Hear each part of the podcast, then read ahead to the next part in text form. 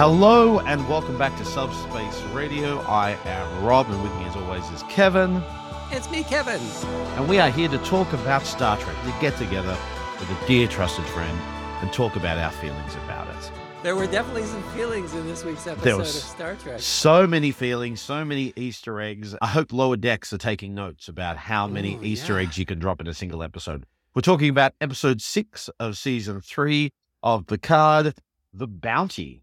The bounty, and I was kicking myself at the end, going, I can't believe I did not look twice at that title and realize that we were going to be revisiting Star Trek 4.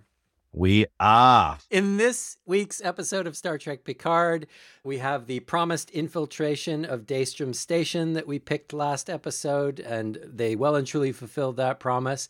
And while that little team, that Black Ops team, is infiltrating that station, Picard and the rest of the crew of the Titan are pulled away and visit the Fleet Museum, led up by Commodore Geordi LaForge and his other daughter Played by his real daughter. played by his real life daughter yes indeed and we spend a little bit of a little bit of fan service time flicking through the collection of the starfleet museum Look, it's a it's a nostalgia war on two fronts because not only are we given the feels at the Starfleet Museum, but we're given these little tantalizing hints on Daystrom Station as well. So it's just we are bombarded with all these Yeah. Easter eggs. there's nostalgia on in both the a story and the b story both of them end up in a very nostalgic place Exactly. So the Titan is on the run. They've been given a little bit of time by the sacrifice of Ro, and they have escaped and they're being hunted down, pursued by Starfleet, which has been infiltrated by the changelings. And we meet up with Worf and Raffi. They all come together, and the waiting for them to show up is another excuse to have some deep and meaningful conversations. And we get to learn about Picard having passed along apparently his Irumodic syndrome to his son Jack. And the- Exactly. The effect that's having on everyone. And yes, we it was making those connections strong there, but also making us wait for that moment of finally Worf being in the same space as some of his original crew. And gosh, do they lay it on thick and fast and beautifully. We hear the wonderful Klingon music played as he beams on over. It's laying it on a little thick this episode. I have to say, on on first viewing, every single one of them delighted me. On second viewing, I'm like, come on, you can write some original music. I, th- I think I did count about 87 music cues in this episode. right. it's every time the camera cut to another character, it switched to their music. Yeah, yeah, or- yeah. Or, their movie. or, or ship or whatever it is. They just Yeah, hit yeah. it. Yes, I particularly loved it. Just that reconnection. You know, he's not a hugger. Yes, I like this. And he goes, I'm practicing pacifism. Great moment from Michael Dorn. Michael Dorn's been given all the zingers this this episode, this season. The sour mead. The, The sour mead. shower mead line. It's and quite tart. it's sir. quite tart, sir. And then the line about pacifism, and Riker goes, Really? And he goes, I just said that. just the look of it. I said it. yeah. And uh, later on there is the is there a reset button? Yeah, they they are writing Worf exactly right, and it's working every time. It's a great joy to, and this is what we've been hanging out for. This is what we've been waiting for, and done on a on good terms to see see these characters back and connect. Beverly Crusher seems to be the hug committee this episode. she her job on the ship is to hug people as they arrive in the transporter. She's out of Starfleet now, so she's been given the right to actually share emotions and hug. Yeah. I noticed like Geordi comes on and he makes that very tongue in cheek speech where he's like, I was trying to decide whether to be super formal or to give everyone an overdue hug. And he goes for the hug, but only Bev gets the hug. Everyone else gets an implied hug. Tell you what, though. Oh, LeVar Burton. Is there anyone more in line for a sainthood? They're letting him use his eyes fully. This Yes, time. they are very blue, obviously, but off. God, he's good. Oh my heavens. Oh, LeVar Burton, please just stop being incredible. No, never stop being incredible. uh, I feel like, on the one hand, I agree with you, but this left me wanting more. I thought Geordi's storyline and his concern for his family, trying to talk his daughter out of putting herself in harm's way and being upset at Picard for putting his family in peril. Like all of that stuff just barely landed for lack of time for me. Like it moved so quickly. Geordi's arc felt underserved. I feel like maybe they felt they they shot about twice as much material and cut it back to the bare essentials here, which on the one hand is a shame, but I guess I'd rather be left wanting more than feeling like we were wallowing in it. Yeah, and it's also a case of this is this was always going to be the trouble when you're bringing back like nine cast members, and no matter how many hours of television streaming time you have, it's going to be tricky to find that balance of everyone getting enough time and or cramming in too much in a short amount of time, and especially because we took quite a while. We started with just Picard and Riker and Seven, and there was that episode two, which was just laying groundwork and kind of treading water a bit. So now we're at the sticky end. We are where we're looking at things going. We've only got three eps to go. I counted. Troi got all of two words in this episode. Yes. So yes, she of, did of all of our cast, I feel like they have all now been given a chance to shine except for Troi. So she is going to have to play a pretty pivotal role in the last couple of episodes of this season in order to to feel like she got her due here. Exactly. Let's go straight to I think the God, yeah, I think the first one was the little hint of Easter eggs on Daystrom Station. So we got the Genesis device. Hmm. We got Kirk is there for some Kirk's reason. body. We got the genetically modified Tribble. Yes, that looks very. Which is almost an animated series reference. And a little bit horrifying, as in completely horrifying. And we've got a. I've watched the episode twice, and the linguistic, grammatical, like vocabulary gymnastics that everybody is going through to explain the fact that they have got an aged up Brent Spiner playing yeah. data. And they're going, oh my gosh, they're doing so many loop de loops to explain yeah. this. I feel like it's all going to be worth it because, like, they would not be going to all this trouble unless there was a big payoff. And my understanding here is the big payoff is they put Brent Spiner back in a position of playing a character like Data in a way where his uh, just like the rest of the cast, his present real world age is explained in the story, and we can get back to enjoying having data on adventures with us. That presupposes that this crew, these characters are going to continue on past this story. Well, but yeah. I feel like they are making a investment in that possible future here by doing this very heavy lifting from a plot perspective to justify, oh, Altan Soong good scientist, is dead, by the way, died off screen. And one of his dying thoughts was, it would have been selfish of me to put myself in my in the cybernetic body I built. That would be bad science and bad humanity. That the line he says is evolution is not preservation or conservation, it is addition. Yeah. And so adding all of these different family members of Soong into one body that that can carry the line forward. That is a much more noble pursuit, a much more scientific achievement than selfishly prolonging his own life would have been. And I'm thinking, gosh, that is unbelievably unselfish. Gosh, I would not blame Altan for grabbing that that last body and running with it. Look, yeah, it's a lot of heavy, a lot of heavy lifting. I, we've been talking about the heavy lifting of justification of just a British accent this season. so to justify the fact that yeah, Brent Spiner's old, yeah, we can't do this without him, and also we need to keep him interested. So let's give him split personalities because Brent Spiner's the quality of actor who couldn't just want to play the one character. He goes, oh, you got to give yeah. me something challenging to do.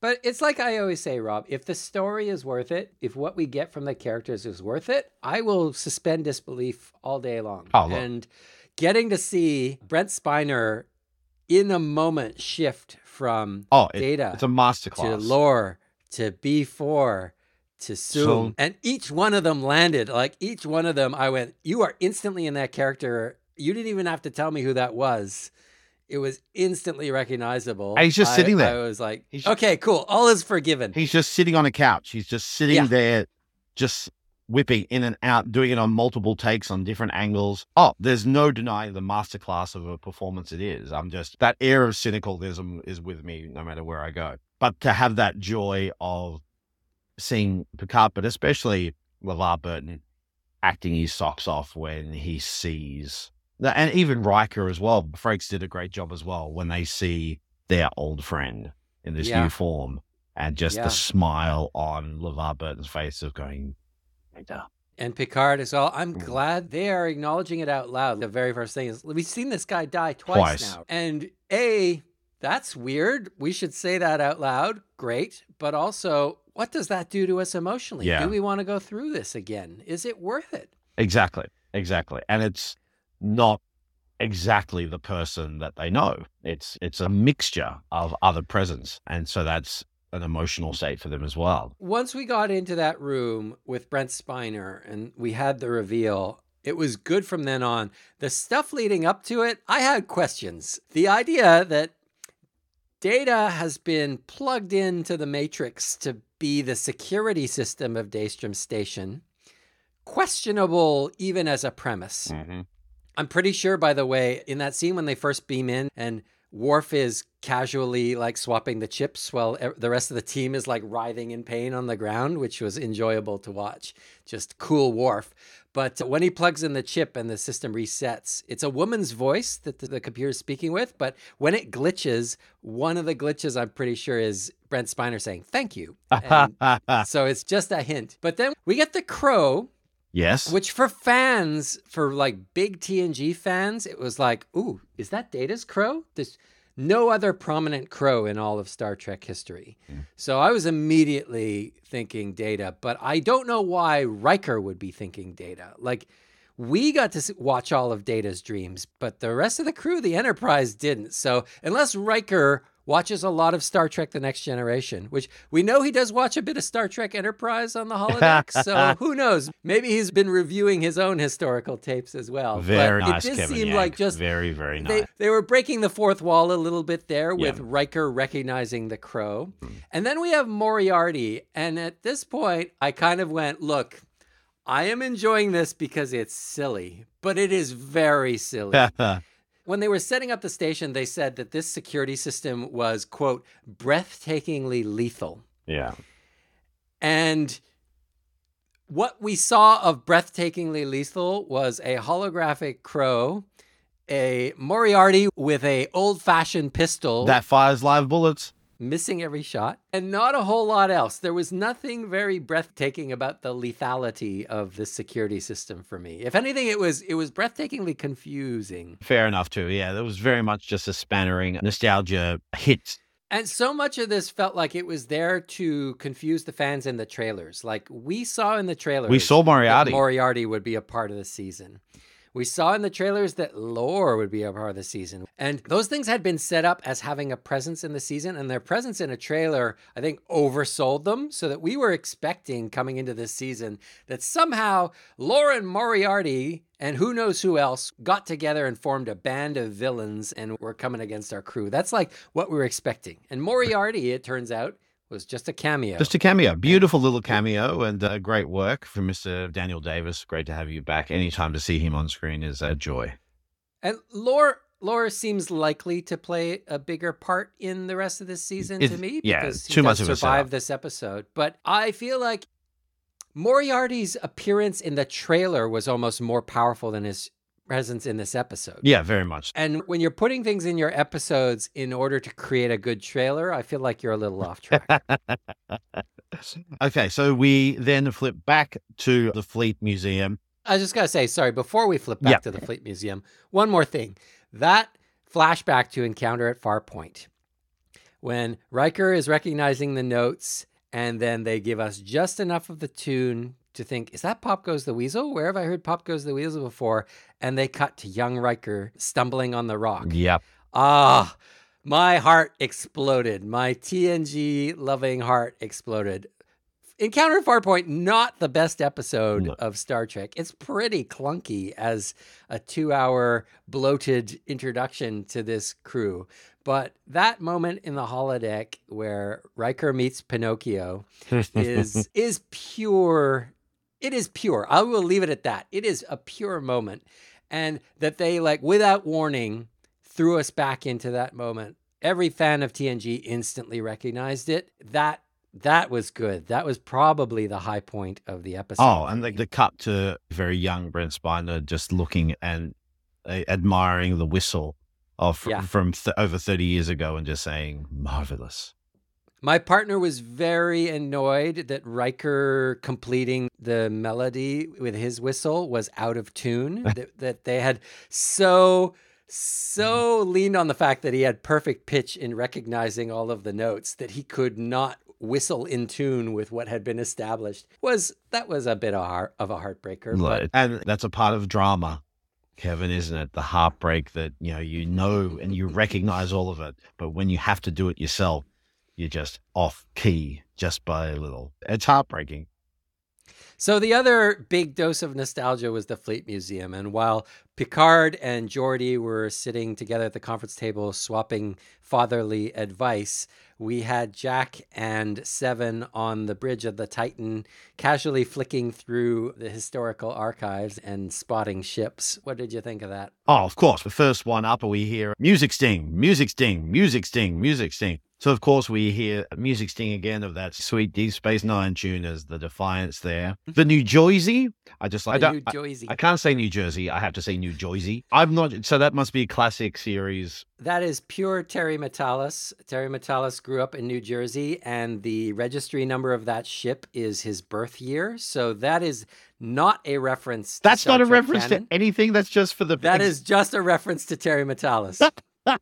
That's, you know, um, they do that in Star Trek a lot, where they'll give you like two familiar references and then a weird one from planet Xenar Seven. you Right. know. That was the New Jersey this episode. They had to throw one in that we didn't recognize in order to make the universe seem a little bit bigger, because otherwise, this Fleet Museum is really just a collection of the ships we have seen in the audience, and it makes the universe feel quite a bit small. But that's the thing. I mean, but you know, the characters that we have been associated with are always there in those big key moments. That's what Lower Decks is for, to be there going the California class are doing the the odd the shit kicker jobs, as it were. I did want them to at least try to justify the New Jersey. Oh, the New Jersey that fought that battle or that Yeah. was there Not- on that fateful day. They just went, oh, it's the New Jersey. That's a really good ship. Uh, it was great to finding out Jack has a love for the for for the retro design, the classic streamline ships. Yeah, I'm not sure I bought it, but I guess someone had to be like, I am glad that they justified giving us a long, slow look at that Enterprise A from the movies because that is my favorite ship. I too am a Constitution class man at the end of the day. And I'm not sure I buy Jack being, in fact, seven. Seven is surprised that someone who didn't grow up in Starfleet would know all of these ships. So at least they talked about it. But uh, I guess Yeah, it's the, an the it's, ends justify the means here for me. it is an odd choice of. So it did seem a bit like okay, we've got this list of cast who will fit in here with seven. Yeah. It could have been almost anyone. Yeah, like um, they're going would have been better to be Sydney because Sydney does have a relationship with Seven, and she's a pilot, and there hasn't been. Oh, there's been a little bit of moments of trying to build up some sort of connection between Jack and Seven, but not so much. Um, and we get to see uh, a ship from my movie. We got to see the Bird of Prey, as Worf describes later with superior Klingon technology. In the ring just behind it, another Klingon ship. And I believe, if my research is right, that is meant to be the ship on which Chancellor Gorkon is assassinated at the start of Star Trek VI. Well, there you go. I'm not sure how Starfleet managed to hold on to all of these alien ships. There's a Romulan bird of prey. Yeah. Uh, in in one of the rings as well, and I'm like, wow. Not only are, are they like possessing the these foreign assets, but they're letting it all hang out there by putting them on display. It's like the British Museum where they are sh- showcasing artworks from their conquests. Oh god, I'm there going. Oh god, are you gonna really make a colonial? Yes, it is a. Col- it's more of a colonial. a little bit. Yeah, it's a yeah, little bit. Yeah. And the moment that made me swell up when they kick in the Voyager, Yeah. and then you hear Jerry Goldsmith's incredible score just ding a little. And Star Trek 4 really got me. That the soundtrack of the whale movie is so distinct. It is it is pure Star Trek, but the melody is completely unfamiliar. So when I went da da da da da da da, yeah. I was like, "Oh my god!" Instantly back in that film. Bing, bing, bing, so bing, bing, yeah, yeah.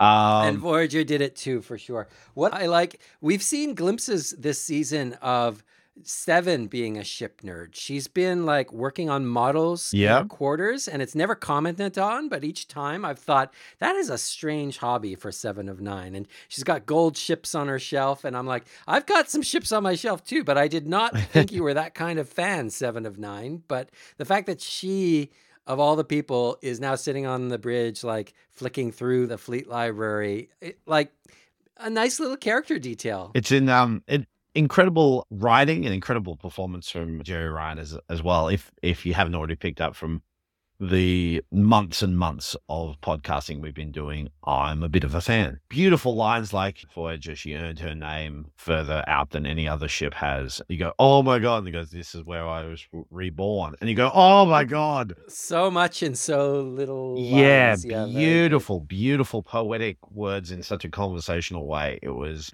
i love how non-cynical seven is becoming they're letting her they're letting her feel they're letting her acknowledge the feelings she's having she does not question it when jack says oh we're all just looking for a family or a place to belong she goes yep that's it Yeah. And that line of of like, this was my family. And you Mm. just go, that's a, because especially Seven's connection with the doctor and Janeway, those type of, and uh, Naomi Wildman were, were family connections, familial connections, which she was, she lost because of her real family being killed and assimilated, and then her assimilated family. So she's had this family connection with her the whole time. And it was very powerful.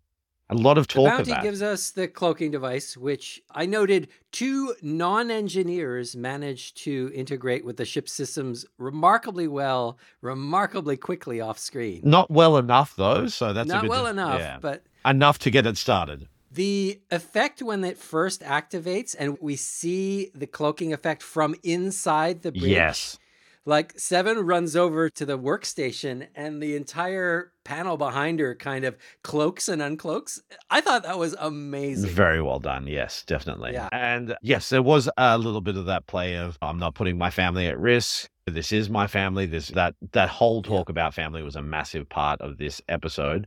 And then the kids have stuffed up again. So therefore the old men have to come and sort it out. And LaForge giving the yeah, Geordi giving the whole old man vibe, looking at Jack Yeah. going, Hey, stay away from my daughter. What are you doing, Slick? And Sydney giving the whole Dad, what are you doing here? Very cute. I have to say, I was disappointed because as soon as I recognized that the episode was titled after the bounty, and famously, that Klingon ship was commandeered by a Star Trek crew in Star Trek 4, I thought, they're doing it again. We have established that current Starfleet ships are Are- all connected to each other, they're all trackable. So the Titan cannot do what we needed to do here So get on the bounty. Get on the bounty.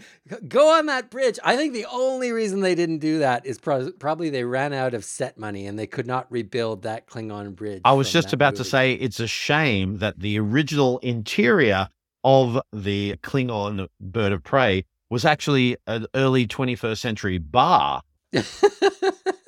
Oh, look at this interior. It's the same yeah friggin' bar we've been using yeah for the last that's right hang a few knives on the Hang a few and, uh, on yeah. there. It's fine.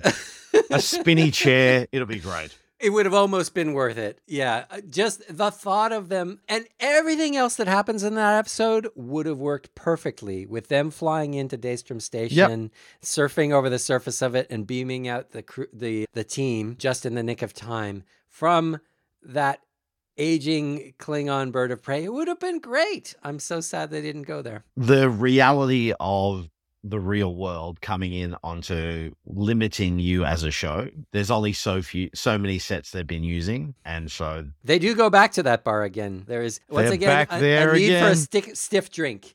Half an excuse for a stiff drink, and they're back on that set. you can drink anywhere. You do not need to just go to that specific holodeck to drink alcohol. Yeah. Anyway, I'm really mad at my dad, so I'm going to go drink in his bar. so yes, Will has made is it the ultimate and supreme sacrifice? He sacrificed himself so the others could get away, and now he's been taken Yeah. by Vadic, Yes. who had a typical, had a very cliched villain moment where um, she ordered the death of one of her crew who was insubordinate. Yeah, it was good to see a bit more of her. I am still enjoying her performance, but I think the writing has gotten a bit thin. She was very generic this week. I'm hoping we get a bit more time with her. If we have more Yeah. time with the character, then we can get out of that cliched. It was just very content poor. Like the all the stuff she was saying was just I'm a villain, I'm a villain, I'm a villain. And it did not advance the plot. It didn't enrich the situation or raise the stakes really in any way other than let's just reestablish how evil I am. Yeah. I will order the shooting of my own crew member. I also noticed at the end when she appears in front of Riker and then kills the two Starfleet officers, that tells me that they were real Starfleet officers. Yes. So she was posing as one member of a three person security crew. And then when she reveals herself, she kills the other two. The other two, they when she shoots them, they dissipate in that same sort of drifting red dust Yeah. That uh, now I'm a little confused because I think we established at the start of the season that the dust that is left over from shooting people is a sign that they were changelings. Like that is when Riker and Picard come on board Crusher's ship at the start of the season, they go, Oh, have you ever seen dust left over from a phaser shot like this? And they say, Nope, never seen that before. Very weird. It seemed to me the only explanation was that is a sign that they are changelings. But now they're using that same visual effect for, people anybody, who are yeah. not changelings. So I'm a little confused. Does everyone have dust now, or is the dust just is that red trailing effect just standard phaser now, and the dust is a separate thing? Yeah, it is definitely a, a glitch within the hmm. continuity of stuff that they hasn't really clarified that because it has become that case of it's the default effect for anybody but being wiped out by yeah, a lethal phaser. Well, it's just like a set, right? They got to reuse the CG effects. They've got to use this. Yep. And there we go. Reality seeping into our fantasy sci fi world. Damn it. They need the big Star Wars bucks, apparently. We had Riker drop the uh, S bomb. He dropped a bit of a shit while being beaten up. Yeah, he did say. He said, "How much of that goo shit did they pour into you?" Yeah. and I am not sure what he meant by that. I have no idea either. It seems to imply, I feel like maybe they may have shuffled the story around a bit here, and that Riker's line there is left over from a time where we knew n- more about Vadic's crew by now. Yes. At this stage, there's all still behind masks. Vadic said something to one of her bridge crew as well of that they were half something. I didn't really catch it, but I get the sense that they're at one point they had revealed more about her crew now Yeah. than they have. And I hope they eventually fill us in because it would be weird. It's weird enough that Riker is commenting on this person's biology and we don't understand what he knows or how he knows it. I hope we at least know it by the end of this season because those baddies have been wearing those masks for a long time now. I The I whole season. hiding something good. Are they Mandalorians? They can't take their mask off. This is the way. Mm. But yes, and of course, it all led up to the uh, tragic, horrifying reveal that Got Troi. they've or, got Troi.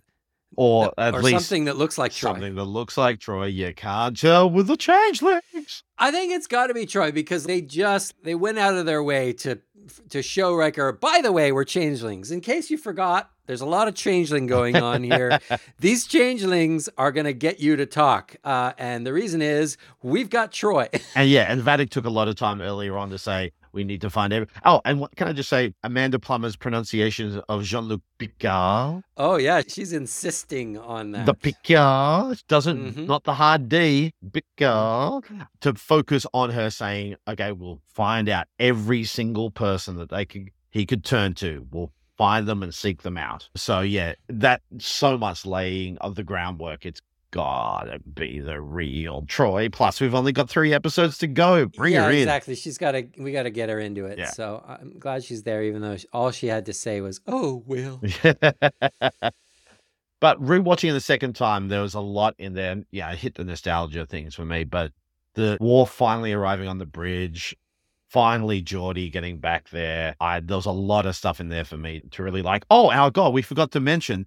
Finally, we get to see Shaw show some respect for someone in a higher place. And of course, it's another engineer. Yeah, for sure. He also he gives like a nod of respect to the use of the word Burgle. burgle. Yes. Excellent use of the word burgle, sir. I thought I thought that is weird. Like It was so I weird. Yeah, it is weird. It was very it was a very strange tone shift. Yeah. But yes, to but, see. but Shaw was okay with it. yeah, I like the word burgle. I'm going, all right, okay, let's, let, is there some sort of deep connection here? If you can find that out, Kevin, I'll be really appreciative. I did not catch it. Um, Seven and Raffi's reunion also uh, like Eh. there were a couple of moments in this, and it was very. Yeah, it was there. It They was, weren't going to tell us what was going on. I think it's just going to be left unsaid. And somehow at the end of the season, they're going to be, yay, everything's fine. Let's get back together. And we're going to be expected to feel good about it, even though we don't, we still don't understand what's going on with those two. Uh, they haven't earned anything. It's n- it's a nothing relationship. Seven can do so much better. Seriously. but yes, I even, love even Jack understands her better. Yeah, yeah. But yeah, I just I love Shaw being very it's absolutely an honor. And they're all looking at him going, What the hell? And how yeah, Ju- it's been a weird day. I'm there going, oh, This is so cool. yeah. So yeah. So the big thing that that we pulled out of this episode was this infiltration mission. This going behind enemy lines or like going into Daystrom Station and the ship that they depend on has to leave and they're on their mm, own, on their own. sneaking into some place. And I thought let's revisit a couple of examples of that happening in the past. It happens surprisingly infrequently, I think. Yeah, I've pushed the boundaries of what the definition of this means just to fit within my type of uh, justification okay. of it. Yeah. I was thinking back, and these missions are a little bit Mission Impossible. And it is it is interesting to me that Mission Impossible was the other successful Paramount franchise that came out of the 1960s. In fact, when Star Trek was canceled, Leonard Nimoy went and became a regular cast member on Mission Impossible. I do believe he was he became this like the master of disguise. He was the Yeah, one who was right. always the lead guy who could put the mask on and change into a different person. That's right. He was like the Ethan Hunt for a while, effectively. Mhm. And it was I don't know if it's because Star Trek would become too Mission Impossible if we did too many of these kind of like spy missions. Maybe they don't want Star Trek to be about spycraft, but knowing there's a, a potential Section 31 TV series coming down the lines, I do wonder what would a spycraft Star Trek series be? Because most of the time when they do this stuff, it's an episode that gets my attention anyway. Yeah, for me, I'm always I've got a love hate relationship when it comes to Section 31, and I'm Yeah. there going. They give it way too much importance, so they're going, oh, they know everything. They're connected everywhere. They know all that type of stuff. And It's that tension of if Starfleet is meant to be a force for good and they keep endowing it as having this shadowy subsection that everyone knows about and does evil things, then how good can Starfleet be anyway? Like there is an inherent conflict in that Sure. in that setup that the closer you get to it, the less believable it is. And this is where we get into the a little bit of the fractionizing of that whole perception of the utopian world of where we are at the moment in society. There is a hopeful future where we will go beyond these petty things of Yeah. discrimination and violence and poverty and disease and find this pure world of what we are deserve to work towards and strive for that. It's almost as if that Vulcan gangster was right that utopia cannot exist without a bit of organized crime. Yes, and when they start to bring in that fact of the balance of this and what sacrifices have to be made underneath, It makes so- it much less powerful and inspiring as a vision of the future. there is that, yeah, and that's the whole. It's happening within the world of. Yeah, I'll jump across to another franchise in Star Wars at the moment. They're focusing in the Mandalorian on the New Republic, five years after Return of the Jedi, and so how the New Republic is just caught up in the same bureaucracy and diplomatic machinations that making it not too dissimilar to the empire they just overthrew. And that's a powerful comment, as they do in Star Trek, on modern society and how we, from one warfare to the next, victory history is written by the victors, but is there any real sense of good or bad, or is it all Mm. grey? And that's fascinating sci-fi stuff. But when you come to the world of Star Trek and Star Wars, which is that very clear black and white of what is good and what is bad, how much gray is welcome within this black and white world that doesn't dilute it away from what it originally was. Yeah. I think the promise of Star Trek, though, is that you don't need to balance, that like good can be self sustaining. True. If you look after everyone, then we can all end up on the same side. Very beautifully said.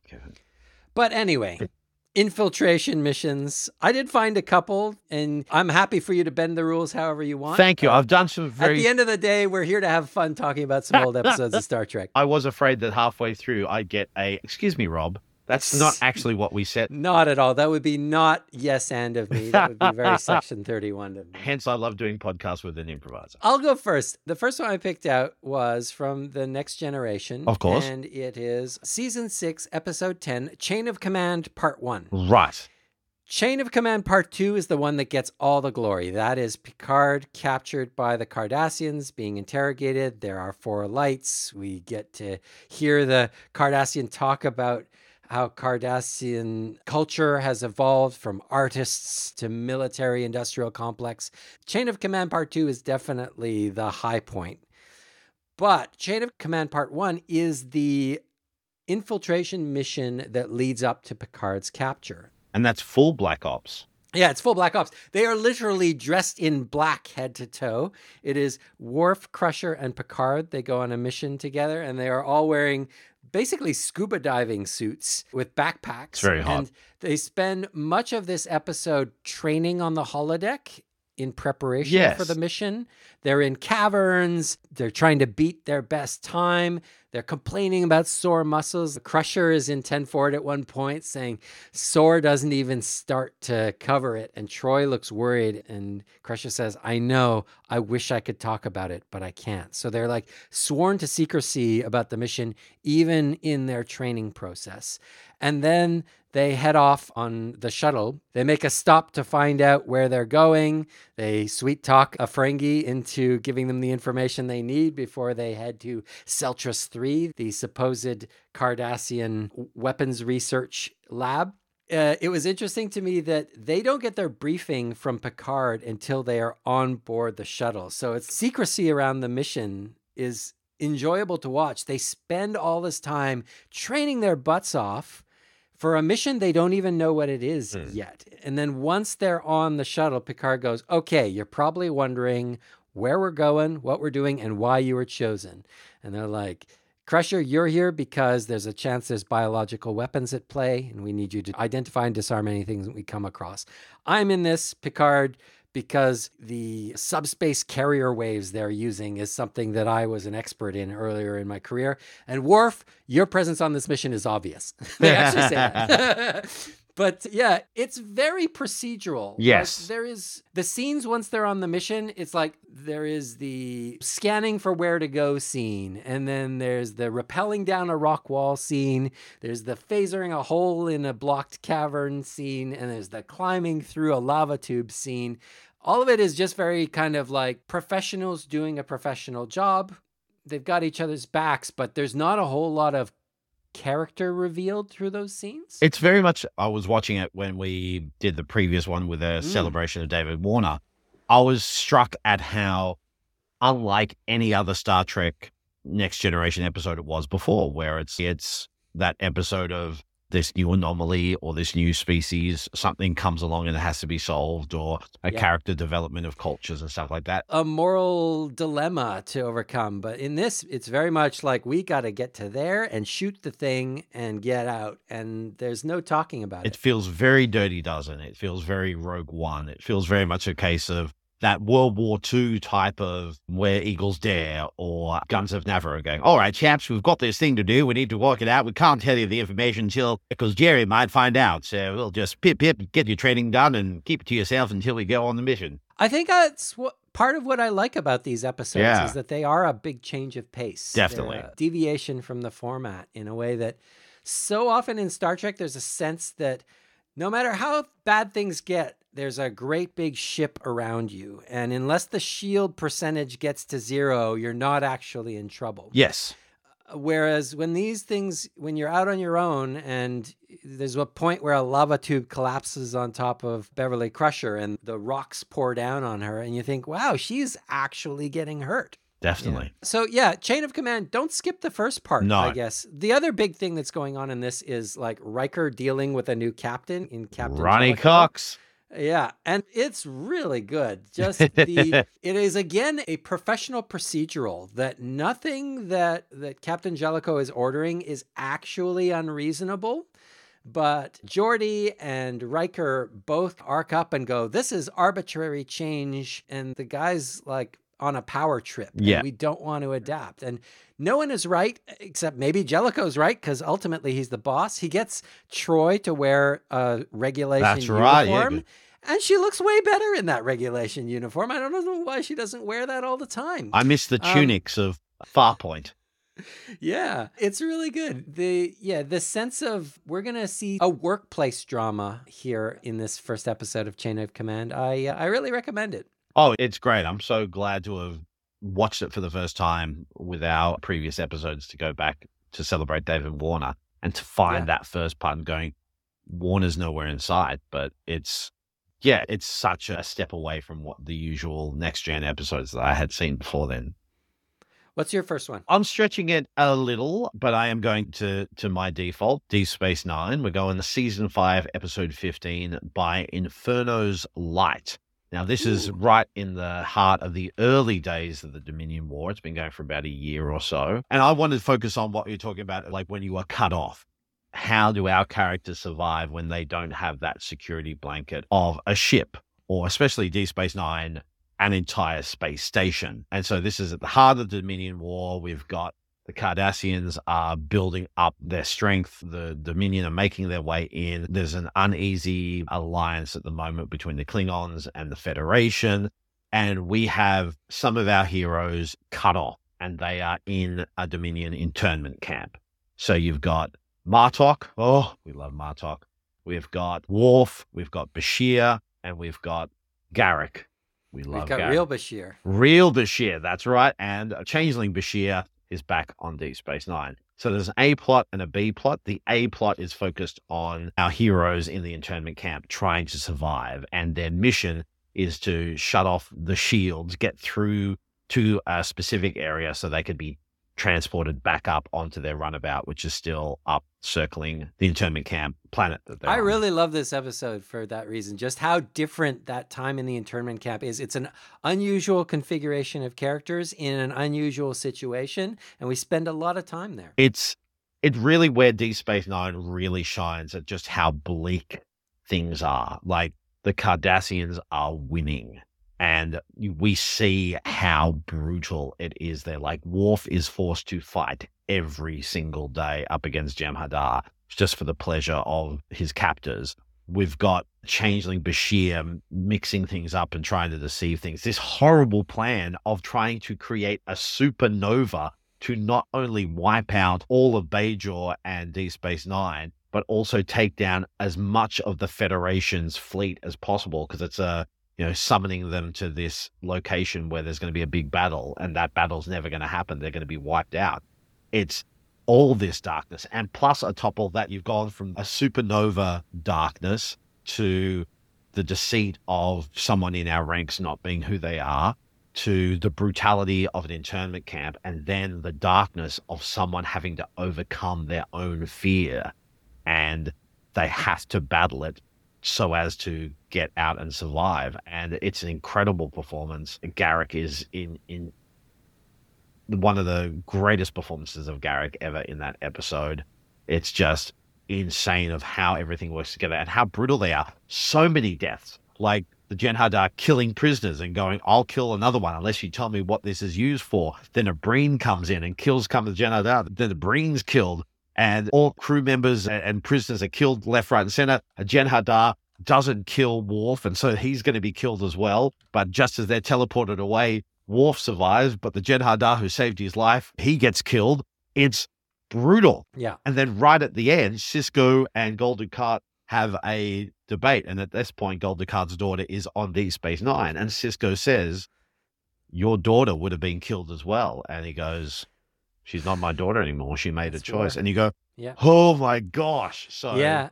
There are a lot of like in this war arc, there are a lot of kind of hitting the low point. yes, But for me, every time I think of how bad things got during the Dominion War, I think of our characters stuck in that prison. Yeah. Because that's when it felt most hopeless to me. exactly, exactly. And it's true that that Martok builds up his respect again for Worf and how he put himself on the line. And there's that new alliance because there's issues with Gowron on the outside, and Martok comes in and goes, "Nope, I'm completely 100 percent I've seen what has done. He has got nothing but honor. And the fight that Garak had to do for his soul, for his mind to keep on doing this and how successful he was to push himself beyond reason and sanity. It's that whole thing of when you lose, like we talked about, all that security blanket. The security blanket is gone. Everywhere that we thought was safe isn't.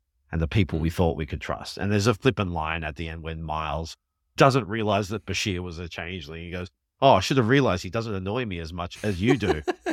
um, oh. Brian. Wah, wah. So, yes, Yeah. that's what I focus on because the, mission is there to get out of the camp. yeah, Um, it's not an it's not a premeditated infiltration, but they definitely Each- behind enemy lines. and each have their something done. role, each have Yep. their role to help each other out and how they get through this desperate situation of when the safety blanket of the Federation or your ship is gone and all you've got is each other. I think the fact that the Dominion War is such a big deviation from form in Star Trek history means that a lot of these behind enemy lines missions will naturally occur during wartime. And my next pick is also a Dominion War story. Hey. This is Deep Space Nine, Season 6, Episode 16 Change of Heart. Oh, change of This heart. This is during that lovely period that you love so much, Rob, after Worf and Jadzia are married, and we get to see stories about a happily married couple in the Star Trek universe. And in this one, Worf and Dax are assigned because everyone else is off on mission. They're the last two people left available. They're sent off on a runabout to go behind enemy lines and meet with a Cardassian spy who is working as an informant for Starfleet. His Vorta suspects him and he wants to be extracted from where he's working. He has a bunch of intelligence about the presence of the founders in the Alpha and Beta quadrants to share in return. And it's Worf and Jadzia's job to land on a planet, hike through a jungle, and pick this guy up. But it does not go to plan. Jadzia gets shot by a Jem'Hadar early in the mission and is bleeding profusely. And Worf ultimately is faced with the tough choice of do I save my wife or do I complete the mission? That's right. And the title gives it away Change of Heart. This is where Worf, for the first time, puts his loved ones ahead of the mission. He tries to complete the mission and leave Jadzia behind, and he can't bring himself to do it. He turns back and carries her to safety. That's right. Um, Terry Farrell's work in this episode is extraordinary. Incredible. It, on paper, it sounds a bit cliche and a bit soap opera, but the pain on her face and the way she tries to make it okay for Worf to leave her behind is heartbreaking. I've seen this episode many times now, and I watched it again today, and it still brought me to tears. Yeah. Even though I knew every beat that was coming. When she wakes up in sickbay at the end of it and is heartbroken, she wants to apologize to Worf for what she made him do. She feels like she should have been stronger. She should have walked further. And he says, Not nothing to apologize for. You're my wife. You come first. Yeah. There's also a great scene between Worf and Sisko where Sisko says, It's my job to tell you you made the wrong call and a reprimand is going on your record, and you will probably never have a command of your own because of this, Worf. But as a husband who lost a wife, I'm glad you didn't leave her behind in that jungle. Yeah. So good. Oh, I love it. It's a great one. It is a perfect blend of that sort of behind enemy lines procedural characters like operating without a net in real peril Yeah. in a way that feels unusual, but it is character building, it is heartfelt, it brings you to tears in the darkest moments of that. This for me is the best infiltration mission behind enemy lines story we've had in Star Trek. Well said. Yeah, it's a beautiful episode. And Yeah, what Farrell and Dorn had with their chemistry is just incredible stuff. And yeah, there's just done on just a soundstage with rehashed sets and outdoor facades that Let's they have. shoot the same patch of jungle from a different angle. Again and again and again and again. And that's just where the craft of acting comes in and how you can make any space believable if you're good enough. I feel bad for missing it when we were revisiting Worf's greatest moments because this is a real good one. Oh, well, it's a good thing we've been able to bring it here now. It's a great episode. Well spotted.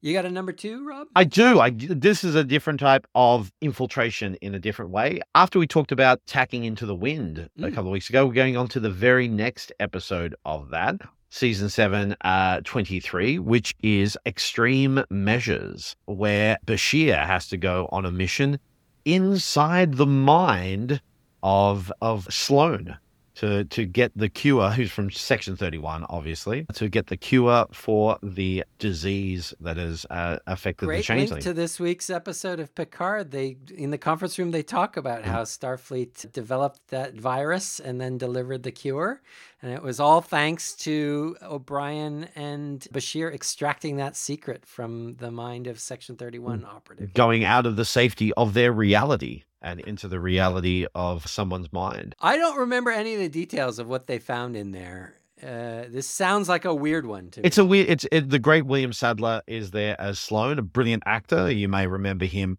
as the grim reaper from the Bill and Ted's Bogus Journey and most recently Bill and Ted's Face the Music. Incredible actor, great actor, wonderful actor playing Sloan. a very different character. Very different character a to the little less comic. to the bass playing Grim Reaper, the B. But you see those different incarnations of Sloan's mind. So you've got the one that feels guilty and wants to apologize to his mother and father for betraying Starfleet and uh, wants to give the cure away. But then that Sloan is executed by the 31 version of Sloan. And, you know, what is reality? What can they believe? Time is running out. If they don't get out soon, Sloan will be brain dead and therefore they will be dead inside his mind. They're trying to find this cure not only for the greater good of the Dominion War, but also we've got that that danger of Odo is there dying and he's sent off Kira, who has to go and train the Cardassians because they're liberating against the Dominion, which is a, a a great thing. Only in Star Trek Deep Space Nine would you have a freedom fighter who is going up against the Cardassians at the end of their seven year arc has to now go to the Cardassians and train them to liberate Cardassia. I find that hilarious. But yes, inside the mind of Sloan, and I'm sure we could cover this in how science within the mind is explored within Star Trek and all that internal stuff. I've, we've had moments of that, like in lower Mm. decks with with certain characters before they become hybrids and all that type of stuff, like with Mm, Rutherford. yep. But yes, this is a, all the safety net is taken away, and the mission is O'Brien and Bashir working together and working to the heart of this character to find out what they need. Is there a dilemma here? Like, is there a sense that Br- O'Brien and Bashir are ultimately crossing a line? Like, I'm seeing the title "Extreme Measures," and I'm wondering, are all the- are they at the end of the day doing something regrettable here, or something that feels like, well, this is the cost of, It- yeah. of winning this war? It is that case of extreme measures within the extremeness of war. It's never a moral dilemma of going, we're going inside the mind. They're going, this is dangerous. So it's all about the danger of going inside someone's mind who is dying and will be brain dead soon. And we need this. And the only way we'll get this information is oh, this Oh, way. yeah. That's right. It's so morbid, Yeah. like visiting a dying mind. Yes. Yeah, yeah, yeah. And so it's and losing all that that safety and security and it could be you need to find this because if there is no hope after this and bashir and o'brien have that quite humorous relationship back and forth tete-a-tete type of thing but to have them in this situation and how they pull each other out of how they justify it to each other is a good moral balance to have Yeah, it's a good one. We're definitely revisiting this like final chapter. And that's what's called on Memory Alpha, by the way. The last nine episodes of Deep Space Nine are called The Final Chapter. It's considered an arc. And it feels like we are mining that period of Star Trek history pretty deeply this season on Star Trek Picard. So it's no wonder it, we're being brought back to that. There's so much changing lore reestablished and confirmed within these final arc within the Deep Space Nine Dominion War period. And so much that us as Deep Space Nine fans have been longing for for so long. I think I've talked about before going, this is crucial. This is universally crucial stuff, and no one's talking about it. And now, mm-hmm. decades later, they're finally not reinventing the past of Star Trek. They're finally going into the future of this future world. What were the last questions we asked that we didn't answer? Yeah, and let's, finally let's they're being some answers. Yeah. yeah. What does this mean? Of going like they've got this unstoppable creature. Let's wipe them out with genocide and a virus. And then Picard saying almost offhandedly, "Go, oh yeah, and by the way, yeah, we found a cure as well. Okay, so we're not completely the bad guys." the moral line being drawn. It's great to have that yeah. finally be explored, whether it be 20, 25, 30 years later. That those questions are still worth answering after all this time speaks to the strength of that original storytelling. And it shows there are more stories that can be told. Yeah. And through other characters more than just the ones that we have been mining for the last three seasons. But yes, so that was that was my other one. Bit of a divergent away from that, but the mission within someone's mind and the danger dangerous stakes that that raises really tickled my interest to explore with this world of black op operations for this episode. I enjoyed going on that unplanned mission with you, Rob. That was fun. I love the fact that you brought in a Deep Space Nine episode. We talked about yeah, we talked about three this week. yeah, don't put it past me. I know some Deep Space Nine. Oh, look, I do not mean and to imply that I shortchange you in any way, shape, or form. um, so yes, we're back next week with episode seven, and we're in pretty dire situation. We've just found out that they have got the body of Jean Luc. We've definitely got a ticking clock now, less than 48 hours to Frontier Day. There's no more time for deep and meaningfuls in the bar, is all I'm saying, Rob. Look, it's not a bold prediction, but I think we will see that bar at oh, least oh, no. th- at least three more times. the final moment, everyone together again, having yeah. one last drink, maybe tipping their hat to someone who's moved on in that frigging bar. Yeah. All right. Let's see if we're right. Talk to you next week, Rob. See you around the galaxy. Ah, you did it to me.